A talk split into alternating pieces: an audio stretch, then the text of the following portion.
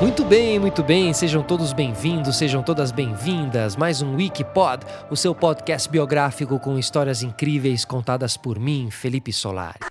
E aí, seus quarenteners? Tudo bem? Tudo certo com vocês? Vamos lá, né? Vamos aumentar o som, ajustar o fone. Pega aí a sua carteira de vacinação para acompanhar o Wikipod, porque hoje a gente vai contar a história da vacina. Semana passada a gente contou a história da quarentena, né? Afinal, estamos nesse clima meio quarentener. Então, agora essa semana a gente vai contar a história da vacina, que é algo que a gente anda falando muito, né? A gente anda ouvindo muito por conta da busca da vacina contra o coronavírus, certo?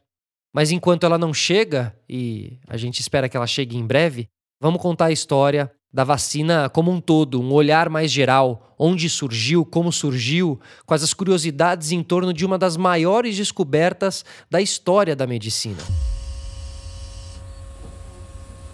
Então vamos lá, vamos comigo, respira fundo aqui. Confia em mim.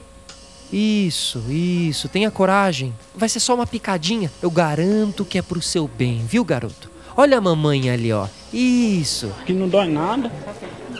Espera só um minuto. Nossa, cacete de agulha. Nossa Bom, vamos lá. A vacina ela é uma preparação biológica que fornece imunidade para uma doença em particular. Uma vacina, ela tipicamente contém um agente que se assemelha ao microorganismo causador de doenças. Então, muitas vezes feito de formas enfraquecidas ou mortas do micróbio, das suas toxinas ou de uma das suas proteínas de superfície. Então, assim, o agente ele estimula o sistema imunológico do corpo para reconhecer ele como uma ameaça, destruí-lo e ainda manter ali um registro dele para que o sistema imunológico possa facilmente reconhecer e destruir qualquer um desses micro-organismos que mais tarde podem aparecer. Então você meio que faz um. Você dá uma pré-seta, né? O seu organismo. Você deixa ele ali preparado para aquele momento e para futuros momentos, ele registrou ali internamente. Ok, daí existem dois tipos de vacina: as profiláticas, para prevenir ou melhorar os efeitos de uma futura infecção, ou as terapêuticas, que aí são destinadas ao tratamento de doentes que sofram de alguma patologia sensível ao efeito da vacina.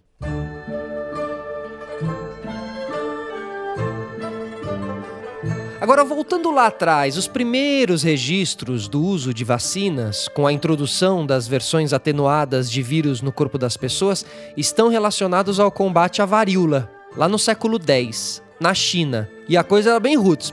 Os chineses eles trituravam as cascas das feridas provocadas pela doença e aí eles assopravam o pó com o vírus morto no rosto das pessoas. Tranquilo.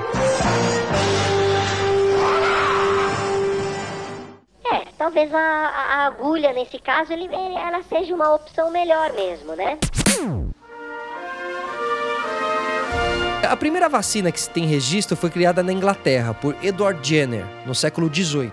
Ele observou pessoas que se contaminaram ao ordenhar vacas por uma doença de gado.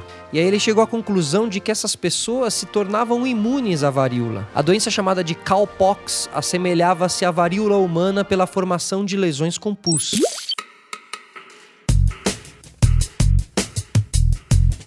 Já no Brasil, a vacina chegou em 1804, trazida pelo Marquês de Barbacena, e hoje a vacinação é uma das estratégias de política pública mais eficazes para a prevenção de infecções e epidemias. O Brasil tem mais de 36 mil salas de vacinação espalhadas por todo o país, que aplicam por ano 300 milhões de imunobiólogos, essa marca coloca o Brasil como um dos que mais oferecem vacinas pela rede pública de saúde. E o processo de produção é referência internacional de acordo com a Organização Pan-Americana de Saúde, além de distribuir 25 tipos de vacinas gratuitamente. O Brasil ainda exporta, tá, doses para mais de 70 países, sobretudo os africanos. No Brasil, as doses são produzidas pela Fundação Oswaldo Cruz e pelo Instituto Butantan. A decisão sobre quais vacinas serão produzidas é feita a partir do planejamento anual da CGPNI, Coordenação Geral do Programa Nacional de Imunizações, em parceria com os órgãos produtores. São levados em conta, por exemplo, a incidência de determinada doença, os agentes envolvidos nela e a capacidade de produção dos laboratórios. No caso da gripe, por exemplo, cujo vírus muda constantemente, o processo de formulação da vacina é feito sob outra lógica.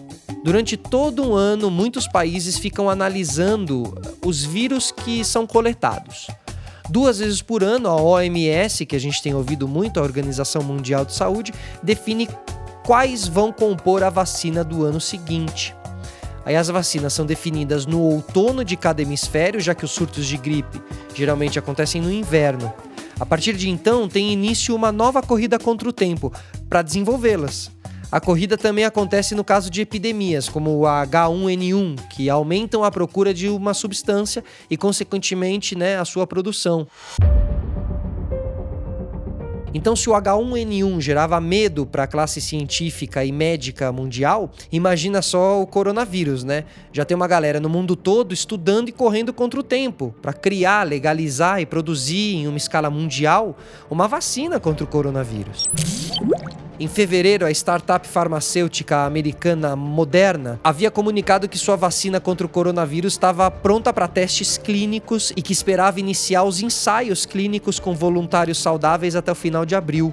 Só que a empresa decidiu iniciar os testes da vacina diretamente em humanos, sem passar pelo protocolo padrão de teste em animais.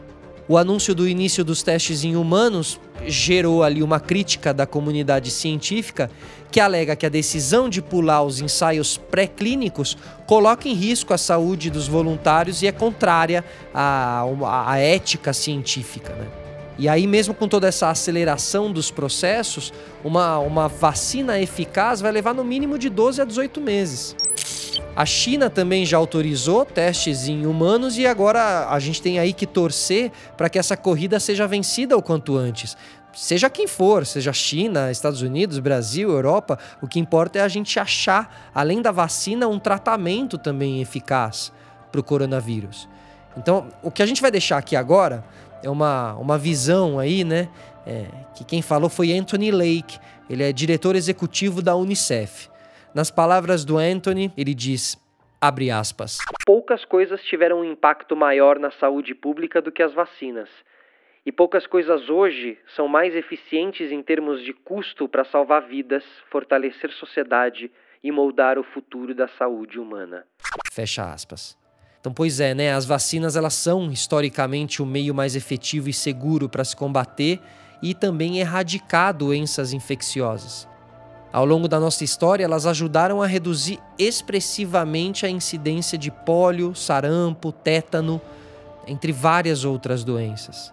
Portanto, estamos aqui, de olhos abertos, de olhos e corações e braços abertos, para que venha logo aí a descoberta dessa vacina, certo? Pessoal, eu sou Felipe Solari, esse foi o seu Wikipod com a história da vacina, diretamente da Pod 360 para imunizar a falta de conteúdo e entretenimento que existe no mundo. Te vejo numa próxima. Tchau.